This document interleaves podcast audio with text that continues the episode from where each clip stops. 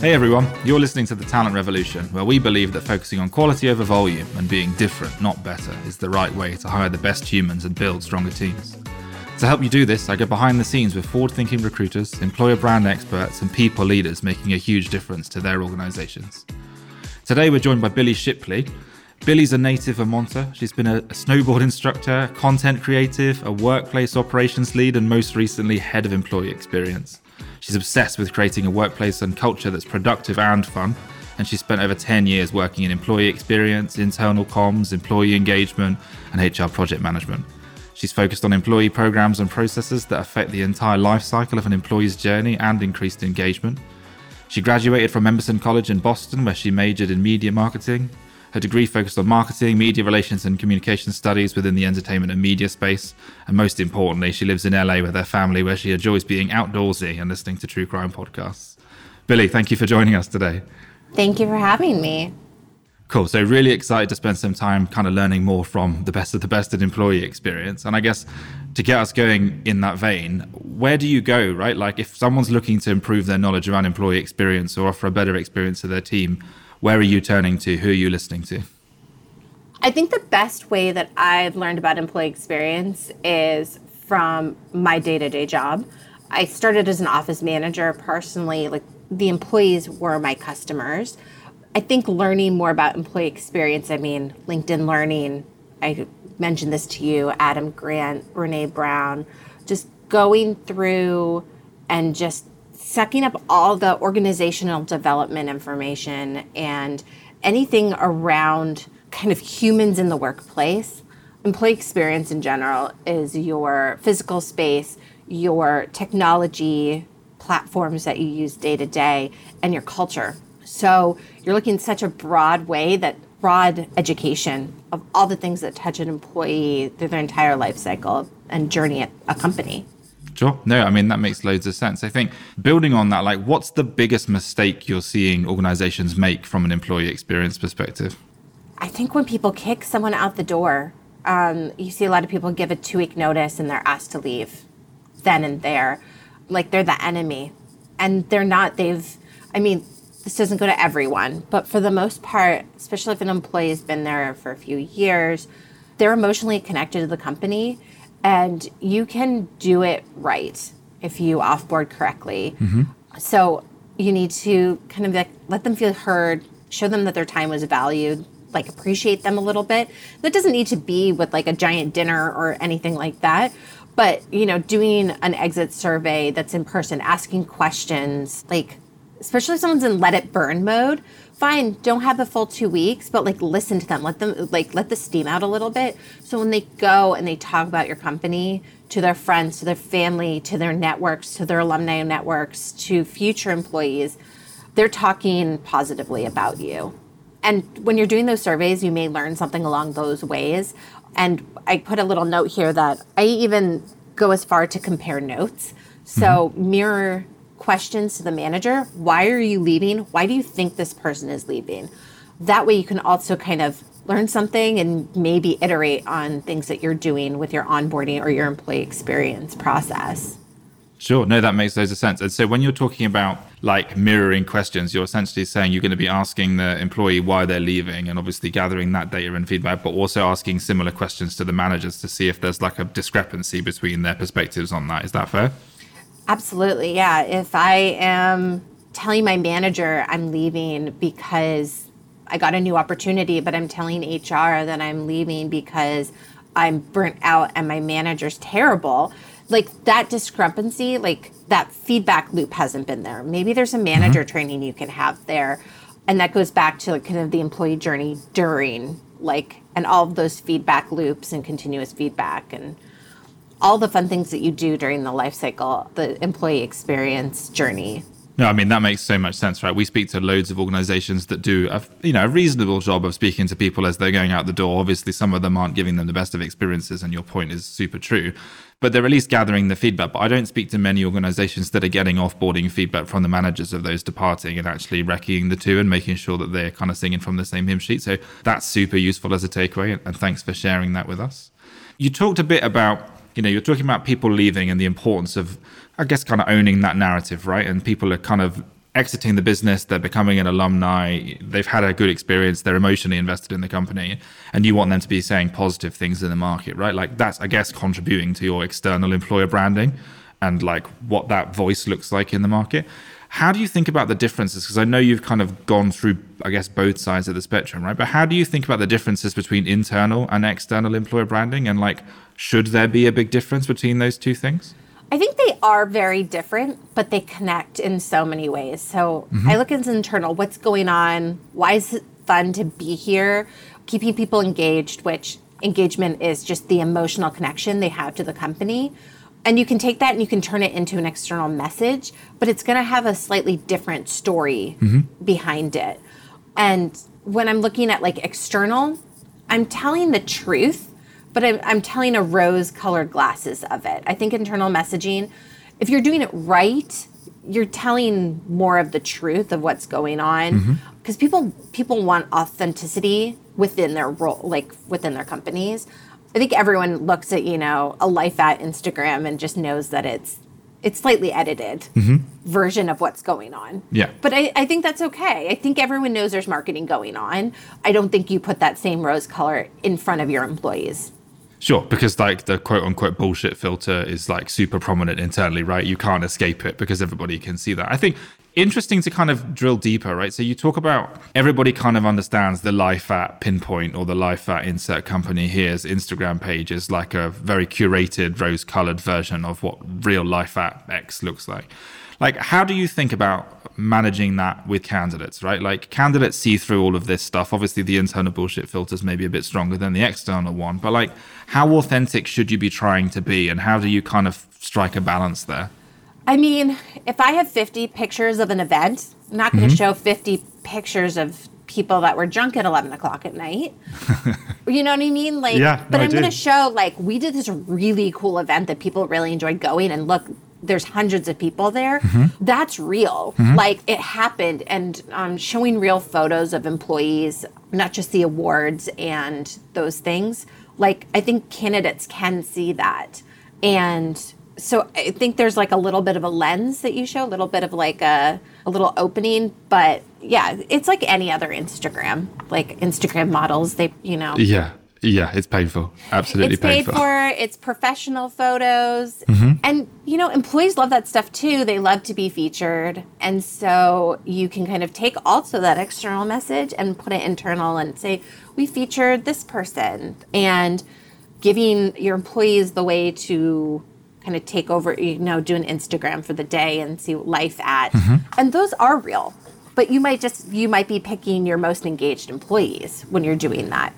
For sure. Yeah, that makes sense. I, th- I, think like we've seen some stuff out in the market of like literally people doing super um, we're going to call it authentic sometimes that means low quality but like just stuff on their phones like this is my desk this is the people who sit around me this is what i spend my day doing and it's not like overly edited and polished but it seems to really resonate with an audience because they're getting like a truer picture of what life's actually like at the organization right uh, but then your point is super valid like they're still cherry picking the super happy smiley pretty like engaged employees rather than like bob in the corner who's miserable right so yeah, that, that totally makes sense to me. But you, you said something super interesting there, and, and we talked about this a little bit before, right? But in the context of using employees from an external employer branding perspective, right? And we talk, you know, we'll, we'll come back to this a bit later, but we talk about like some of the bigger like issues in the marketplace and like companies taking stances on things. How do you get employees and like team members engaged with those issues, or like how do you get them participating in terms of your external employer brand without feeling like abused, I guess, is the point. I mean, we kind of talked about this. People don't want to be the face of LGBTQ plus mm-hmm. necessarily. They may want yep. to. And I think that you kind of have to work on yourself first internally. Mm-hmm. It can't be what you said, it can't be bullshit.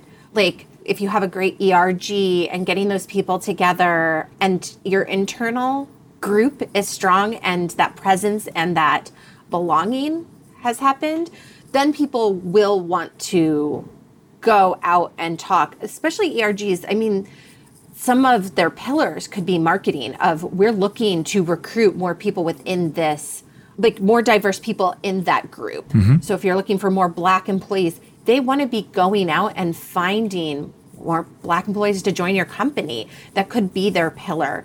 And so external is part of that. But it needs to be their choice. I think that's what it really boils down to. I've had some history with people telling me, you know, I'm not comfortable yet doing that. Mm-hmm. And I think it's okay to say, like, you know what, we gotta let's pause for a second and just make sure that what we're putting out there is authentic. No, sure. I mean, that makes sense, right? And I think like we see this challenge a lot with smaller organizations because oh, obviously we work with organizations of all different spectrums, right? But like, especially those small organizations where they may have one person who sort of quote unquote ticks that diversity box, or they may have their first female engineer, for example, or their first person of color in the team, and they feel like inherently like we need to hero this person and shout and scream about them because we want more of this type of person for all of the right reasons, right? Like the same things we all do. But I guess it's difficult sometimes to cross that boundary without that person feeling like, was I hired just because I tick this checkbox? And am I here just as a marketing tool rather than as like it being a an actual celebration of the of the organization and their their really important role in it? So like it's it's kind of murky waters sometimes, right? And it's difficult to strike that balance well. Yeah, I think that no one wants to be the token fill in the blank. Mm-hmm you know, if you're always the female engineer, that's a great example of always going out and doing speaking and things like that. You know, some people love that, and that's really cool. And some people don't want to be that. And I think that it's such a fluid kind of part of that internal external branding because you want to celebrate people. And I think also the celebration has to be authentic too. You can't just kind of like mm-hmm. say that yay, first female engineer. Like, that's awesome. But I think that that person's work speaks for itself, how that person wants to be celebrated, mm-hmm. things like that. Making sure that you're celebrating even some of the, you know, these token holidays that we have become bigger and bigger. Like Women's Month, I think, what, that's been like five years. That's really started to um, gain popularity yeah. within the tech community of like making a very big deal and doing a lot of events around it and things. And, mm-hmm. you know, Google goes really hard on that, like with their Techmakers and yeah. So moving on, so we, you know, we, we've talked holistically about like individual component parts of employee experience, right? But like employee experience as a field or as a area of interest is huge, right? You talked about this idea of employee experience being a circle. Can you kind of elaborate on what that means to you? Sure. I think there's two kind of thoughts. There's kind of more of a like, you know, people can't see what I'm doing necessarily, but there's kind of a line, a bump, and then people leave and they go off. I'm more of a circle where, you know, you hear about the company, you're you apply, you're recruited, you're onboarded, you have your journey through mm-hmm. whether you're promoted, then you know, you have your offboarding, your alumni status, and some people boomerang.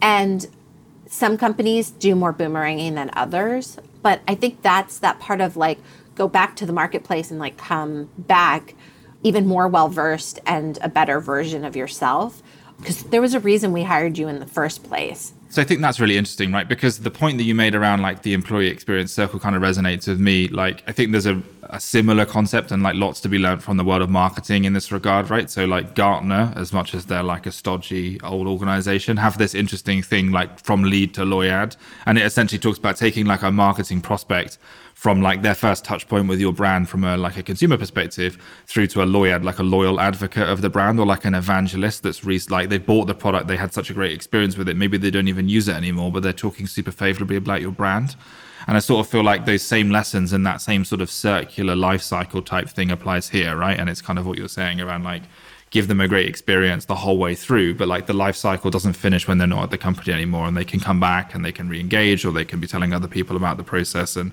like yeah. Yeah i think a lot of people forget about their alumni. Like they kind of say mm-hmm. like bye here's your you know your packet on your last day peace and i have seen some companies they do alumni. I worked at myspace and we have like a little alumni facebook group. And mm-hmm. it's a solid group of people that are sharing you know articles and jobs and things like that.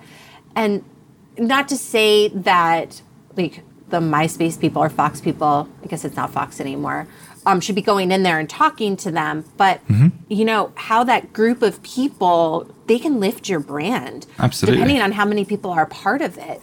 And so I think that the alumni side is something I haven't necessarily explored, but I am a really big advocate for that side of employee experience. maybe because I'm part of like a big alumni, like with college. Yeah, no, But- no, sure. But I think that same thought process applies because you may not be like donating back to your college, but you're donating like a marketing brand back to this mm-hmm. organization, good or bad. That's it. And you're, you're even doing that subconsciously, right? Like you, you might be out there shouting and screaming about Emerson College and the fantastic or not fantastic experience you've had there either way. Fantastic. But like, Fantastic, Great. There you go. Good, good plug for Emerson there. But like, but even if you're not shouting and screaming about it, your actions and your success and your life are a reflection of your experience there. And I feel like it's the same post employment, right? If someone has a, a experience at Pinpoint and they leave and they go on and do amazing things, that reflects really positively on us either way. Even if that person never says the word Pinpoint ever again, right? Like their post Pinpoint life some way comes back to us and reflects on us whether it should or it shouldn't.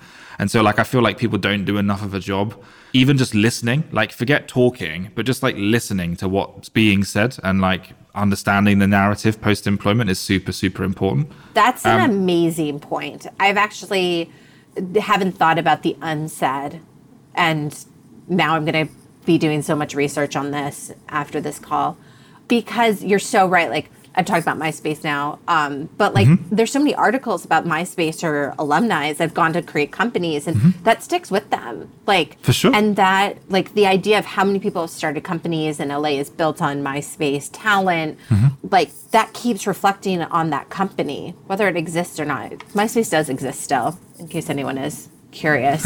in case anyone's still wondering. yeah, yeah, yeah.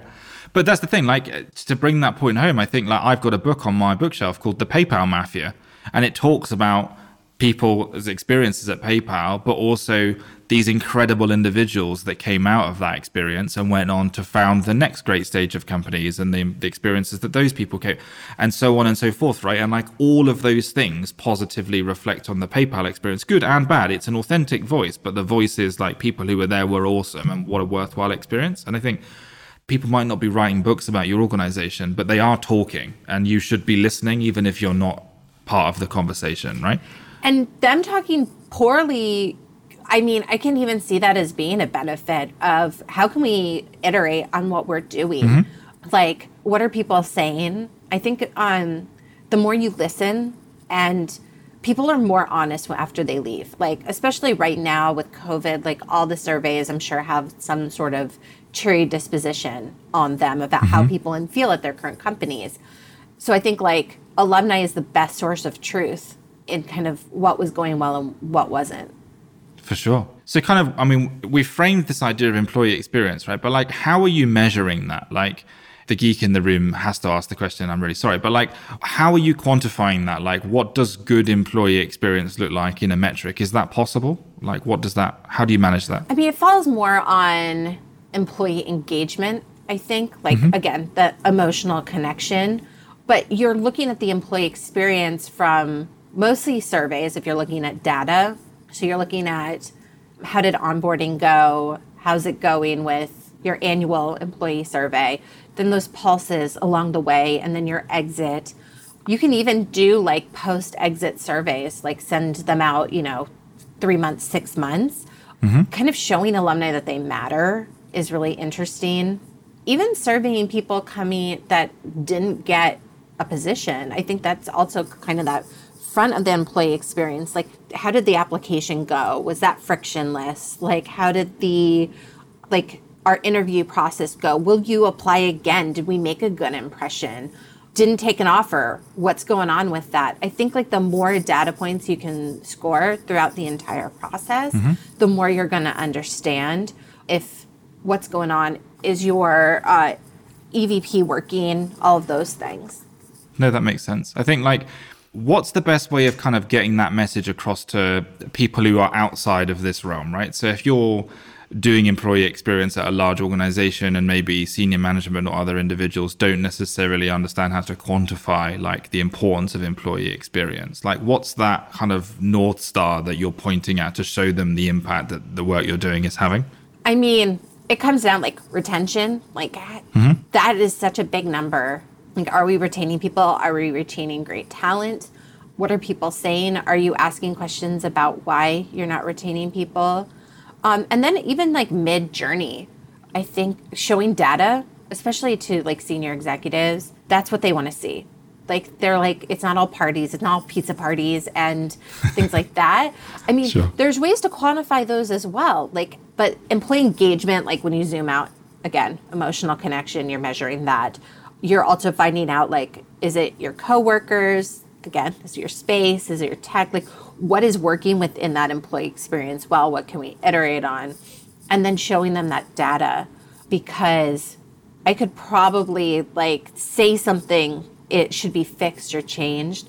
I might not be believed. But I showed the data of like, oh, 55% of our employees believe this to be like, oh, okay, that matters. Um, and that would make our employee experience better. So you kind of hinted at something interesting. We were talking about this a little bit before, right? But we, we talked about benefits and perks and the importance of these in the kind of general employee experience landscape. And and you know, you made this amazing point around around COVID, right? And how a lot of people kind of fall back to this notion of we you know you get to work with awesome people here and you get to work with Sarah and Bob and they're awesome and that's why you should work here. How has COVID impacted that? Like what what do benefits look like post COVID and, and how do you think about that? You gave me this idea. I thought this was so interesting. So I mean, people are still there. You're just you're not having those water cooler chats anymore necessarily. Mm-hmm. That employee experience, one of the pillars is physical space, and I think benefits are going to fill that space. And I I joke that like ping pong tables were the thing that attracted talent. I think now we're going to start seeing benefits be more around unique groupings of benefits that make that organization special. You know, Google had their campus. I mean, I'm sure they'll open eventually, but it's going to be a completely different world. So the things that they offer while you're home, where you're working from home, flexibility. I mean, we talked about this. We think salary is going to be pretty mm-hmm. flat across anywhere that you are. I think that's the future of comp. So I, I think that the benefits are really going to shine in the long term as the thing that differentiates how employees are seen and um, organizations. And I think they're going to be incredibly unique. But I do think there's also going to be the ping pong tables. And I think that they're starting to show up a little bit with these companies kind of popping up that are doing a lot of like mental health, like virtual like exercise classes and things like that. Like those are going to be the new ping pong table where everyone has that Yeah. option It's table stakes now, yeah. unlimited PTO, like that was that was that new thing. I think we're going to see more of that on mm-hmm. of a standardization also in just the basics. So you touched on something interesting there, right? You talked about like benefits being the new kind of point of differentiation, and we like harp on about this here at Pinpoint. Like we want organizations to think about being different, not just better, right? Like you you can't compete on every metric; you have to work out to be different. And I think for lots of organizations earlier in their journey, including Pinpoint, right, we default to personalization. We work really bloody hard to try and personalize the experience of every member of the team and kind of understand as best we can that like we can create a benefit or we can roll something out, but every member of the team's going to experience that differently. How do you think about personalization as you scale, right? And how do you think of personalization like in a post-COVID world? I mean, I want to see where post COVID kind of shakes out, mm-hmm. honestly. I am seeing more companies starting to go back to the office now. And like when I thought remote was going to be like, that's it, that's what we have. Yeah. And I think some people do want to go back. Uh, but personalization, I think I've always been about personalization, especially with like onboarding, is there's consistency and personalization, and you can have both, but that personalization comes within certain parameters. I look at like onboarding. This is just like a really like logical one, but like if I'm looking at like how I want to set up my computer, mm-hmm. like how do I work and be productive at my job, like you can personalize that in the employee experience and work with your tech team. And if they're kind of pushing back on how much stuff costs, you could probably put some numbers behind like a really awesome setup for the like for different roles. Like a receptionist probably doesn't need, you know, the top of the line computer and things like that. Mm-hmm. But an awesome engineer does. And like so that you can you can have consistency of choice, but you can also have personalization to roles and what that person needs. Does that like Yeah, no, no, it, it does. It makes perfect sense. I think it's just really difficult to get right with the all the kind of landscape shifts that we're seeing right now, right? Yeah, I, th- I like I look at computers, but I think like the same thing you were talking about, you know, like how you guys customize your benefits a little bit. Some people need more mm-hmm. work life balance, some p- other people need like marketing background as an engineer. Mm-hmm. And I think that even comes from ways of like, I keep referencing Google, but like they have like that 20%, you can work on anything you want. Yep. You know, maybe there's a 20% time or money, something like that, where you get to choose mm-hmm. how you get better at something, whether that's life or work, but it will make you more productive in in the long run. No, I think that's great, and you know that's just kind of jogged my memory about even people are even doing that in compensation, right? Like I know you talked before about, and I agree with you that compensation is going to have to kind of standardize, right? Like irrelevant of geography and other things, because it, markets will kind of force that to happen. I think what we are seeing though is some people like Buffer, for example, who were doing this a long time ago, who were giving people choice around compensation. So like a lot of the more forward thinking world, I guess, compensates heavily with options and equity and RSUs and other things. But like those things sometimes are inherently illiquid. And so like Buffer give employees the choice. They can take a slight salary increase or more options, right? And it's like silly little things like that that actually compound and make a huge difference because you're giving people like choices about what makes the most sense to them. Like to the company, they've determined that the cost difference is negligible. But to an individual that's looking to achieve a short term financial goal or looking to save long term, like that difference is massive. And I think it's about encouraging organizations to look at small tweaks or small choices they can introduce into their employee experience that gives those people those choices. I think like flexibility is a key driver of today's candidate market, right? And thinking about what you can do to easily offer that is is like super low hanging fruit. I think when you've been talking about benefits, like we've had a great chat so far generally about employee experiences, but like bringing this to life, like we can't have this conversation without talking about the recent Basecamp activity, right? And some of the news they've put out into the market. Talk to me about that. Like bring the audience up to scratch on what's happening and kind of give me some some, some thoughts and opinions on it. Absolutely. I wanted to grab what they like put out because mm-hmm. I think the Basecamp thing is I have to find this memo. It's insane. So first of all, I call, they called them rules, which I thought was so weird. Like they they put these rules out that um, no more societal or political discussions on company Basecamp account. Okay, like that's pretty clear rule. I'm going to butcher this. No more paternalistic benefits. Like, a why use a big word for something? like you say why- right. Why? You're so right. They eliminated their fitness benefit, a wellness allowance, a farmer's market share, and continuing education. So anything that like benefited the employee. No more committees. They got rid of their DEI, like ERGs. They no more linger, lingering, wow, or dwelling on past decisions. That one should have just been removed. Let's be honest mm-hmm. on that one. That feels Yeah. like they could have done the first three and kind of like called it a cultural change mm-hmm. and like moved on. But that one seems like a little iron fist and no more 360 Yeah. reviews, which to some of these I felt like they were just like, I'm done with this, I'm done with this, at this, at this. Mm-hmm. But generally, we've kind of talked about this. I, I keep going back and forth between great decision, terrible decision, mostly because, like, I think some people are looking for a neutral work space. Mm-hmm. Some people, not everyone, some people, Ken, you said, they're woke, you're being anti racist. I'm on the anti racist side. But I think some people want to come to work. They aren't just looking for a paycheck, they're looking to do great work, but they don't want to be involved in that at work mm-hmm. that doesn't mean they don't want to be involved at all. I think you said even the CEO really passionate about these things. That doesn't mean I want to talk about it from nine to 5 mm-hmm. Like, let me go to my protests in my own time.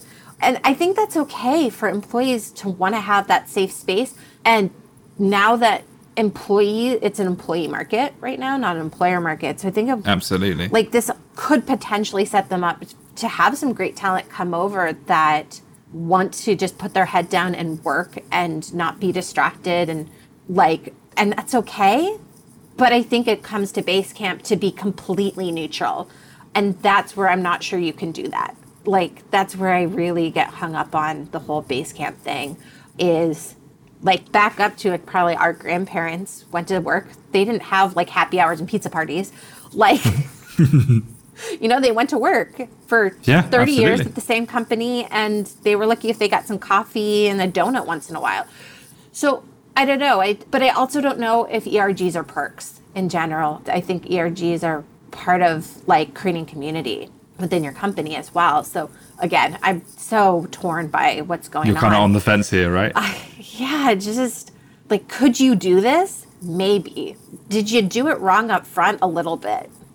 Yeah, that's the thing, right? So, like, whether the decision that they made was right or wrong, I think most people would agree that the way that they rolled the decision out or the way that they communicated that decision was fairly poor, right? And, like, interesting in light of the fact that Basecamp and, and David Heinemeier Hansson and Jason Fried are like such notable talkers of workplace culture and the environment. And like a lot of people would call Basecamp a marketing company that sells a product and not a product company, right? Like they historically have been so good at this and they've like written the rules on remote culture and things like that. And they've sort of positioned themselves as the anti hero here. It's kind of interesting. But yeah, I, I, think it's interesting, right? Like lo- lots of comments and lots of like broader market commentary on the news has has been super polarizing. Like lots of people saying, "Hey, this isn't about being prescriptive or prohibiting debate, but like I feel super uncomfortable working in an environment where everybody's endorsing and getting behind these super polarizing issues. And like I don't want to participate in that. And I'm feeling marginalized because I'm not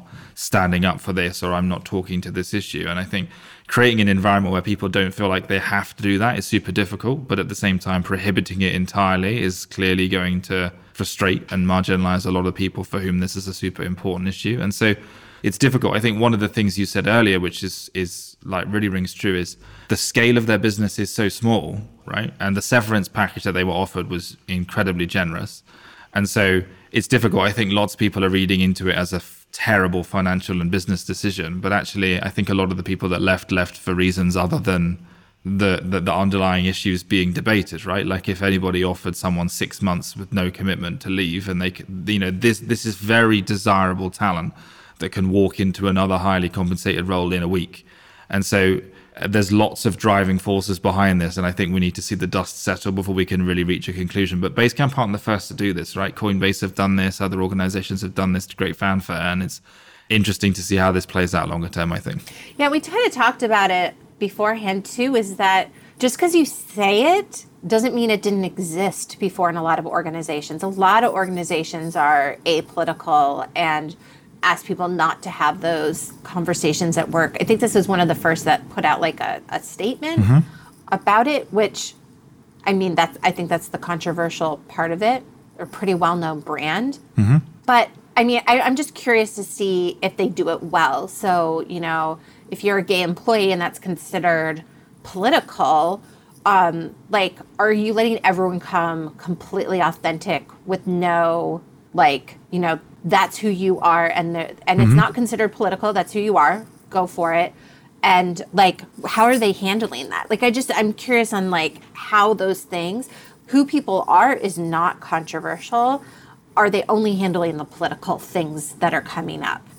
How are they checking on people? Things like that. Like i'm just curious on like you know how are they showing empathy to their employees? I think that's where it's going to kind of shake out yeah, I mean, look, it's a minefield, right? And I think selfishly, the one thing I'll say is that, like, I'm glad they did it because we can all learn from this experience, good and bad, right? And we've got to watch this closely. But I think the ripples will benefit all of us if we actually pay attention here. And so, thank you, Basecamp, for for doing that on everybody else's behalf. I think conscious of time and you know, like all of these great insights you're giving us, I, I want to wrap up with one final question, which I think is hopefully kind of bridges this all together. And and you sort of again you've segued super nicely into this because when you were talking about the way that Basecamp did this, uh, you sort of said there's a difference between what they say and what they do, right? And there's a difference between putting a blog post out there that says this is who we are as an organization and what it actually looks like on the inside and what they actually value. And so, talk about core values and company values, right? Talk about like where they fit in this process because you've got some super interesting views on how values should be rolled out and how they actually matter. Sure. So when I, I mean, when someone's coming up with like your personal values or my personal values, one of the best exercises is what irks you, like what really mm-hmm. riles you up. When someone does something to you that really like kind of brings almost physical pain, that that's a value. Someone's hitting a value for you. And I think that extends into a company. Like, how are we making decisions? Like, what are things that no one survives. Like, you know, they stay for three, six months based on their personality. Like, those are the things that I think you kind of start with. Mm-hmm. Like, what do we stand for? And then what do we all universally say no to? And how are we making decisions? Like, what are the best ways? I think when we were talking earlier, I referenced like the Amazon leadership principles, I think are a really good version of kind of, they talk about them every day. They really lean into them. Some are really controversial mm-hmm. on how they make their decisions. I think there's one about like, get it out there, sort of like it doesn't need to be perfect. And other companies, like they want that quality. Perfection is everything. Mm-hmm. So, I mean, that's how I, how I would start looking at values for a company. Where does everyone stand together? How are people making decisions without the CEO in the room? Mm-hmm. Does that CEO also, like, is that how they would make that decision as well? and then you come together and you find all of those middle grounds and those are your values if there are a bunch of words on a wall they don't work you should be talking about your values every day because it comes down to i keep saying decisions but mm-hmm. that's absolutely what it is like if you're deciding everything from how are you doing your benefit package how are you doing your pto plans things like that like they should all connect to your values in some way sometimes we look at how we make big decisions and those are the values. We also need to be looking at every person down to the receptionist should be using those as a decision making tool. That, that, makes perfect sense, right? And I think we see so many people get values just completely wrong, and they're almost worse than having no values when they're done in the way that you're talking about, right? Super created in a room by two people that haven't canvassed the business, stuck on a wall in a really dodgy looking poster, and they're done, right? Like that's the values of most organizations. And I think you're right. If you're not using your values to shape your decision making process, they're pointless. And as you said, if you're not firing people because they don't adhere to those values or those people aren't working their way out of the business, are they really that important to you, right? Yeah. I think honestly, most people work themselves out in generally, from what I've seen, when you have values, whether you put them on the mm-hmm. wall or you determine yep. what they are. Like those exist. I mean, maybe not a startup. I mean, I know what you have a smaller team, mm-hmm. but they're still determining how those decisions are made every day. If someone comes in and they don't see those values every day, whether you define them or not, I think that's the thing. Like cultures build this. And I think there's ways to iterate on them and you need to double check. Some companies add one or 2 mm-hmm. values once in a while. Just, I'm always surprised when I see like yeah. 10 values. like, I also like, I love when they're defined. I think some people also just throw yeah. words up on a wall and people need to understand them. For sure. And but as you say like to me there's no harm in the values evolving as the business does. Like the famous facebook move fast and break things which is now move fast with stable infrastructure right? It's like the most telling of all of those things, right? Sometimes orgs change and scale changes and scope changes, and you shouldn't be afraid of amending your values to reflect that, but they should sort of be that North Star. And the further away they are from the values of the decisions that you're making, the less useful they are completely, I guess, right? Absolutely. When the and I think when the tops like your executives make the values, mm-hmm. you're kind of missing the point like sure. they are part of the conversation they're there but you need to be looking so far deep down into how everyone, because when the lowest person on the totem pole makes a decision and it goes to the CEO, they need to partially agree in some way. Like, how did you get there? And that path should be kind of set up for them, especially when you're growing so fast. I think that's a thing. A company that scales really quickly, those values can help bring in how you're hiring, how you're interviewing, how you're defining what people's roles are all of those things keep they show up they show up everywhere. Mm-hmm.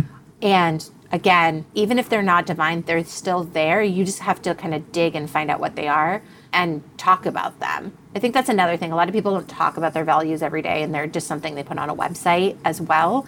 They say we have these things. And that also doesn't count. Like every employee should know all of your values mm-hmm. and talk about them on a regular basis. Amazing Billy, look, thank you so much for joining me today. Um, I've learned a huge amount, and I'm sure everybody else listening has as well. Thank you so much for your time, and uh, yeah, thanks. Thank you so much for having me. No, no sweat. Uh, and to everybody listening, thank you for joining us. Uh, obviously, stay tuned and subscribe wherever you listen to podcasts. There's many more amazing guests like Billy coming in the next couple of weeks. And on this stuff specifically, right? If you've really enjoyed listening to Billy and want to dive deeper into some stuff on uh, employee experience, I'd really recommend checking out a book called, funnily enough, The Employee Experience uh, by Dr. Tracy Maylett, uh, and another book called The Alliance by Reid Hoffman and Ben Casnocha. There's loads of great stuff to build upon all the insights Billy's given us today. So thanks for listening and look forward to seeing you in the next episode.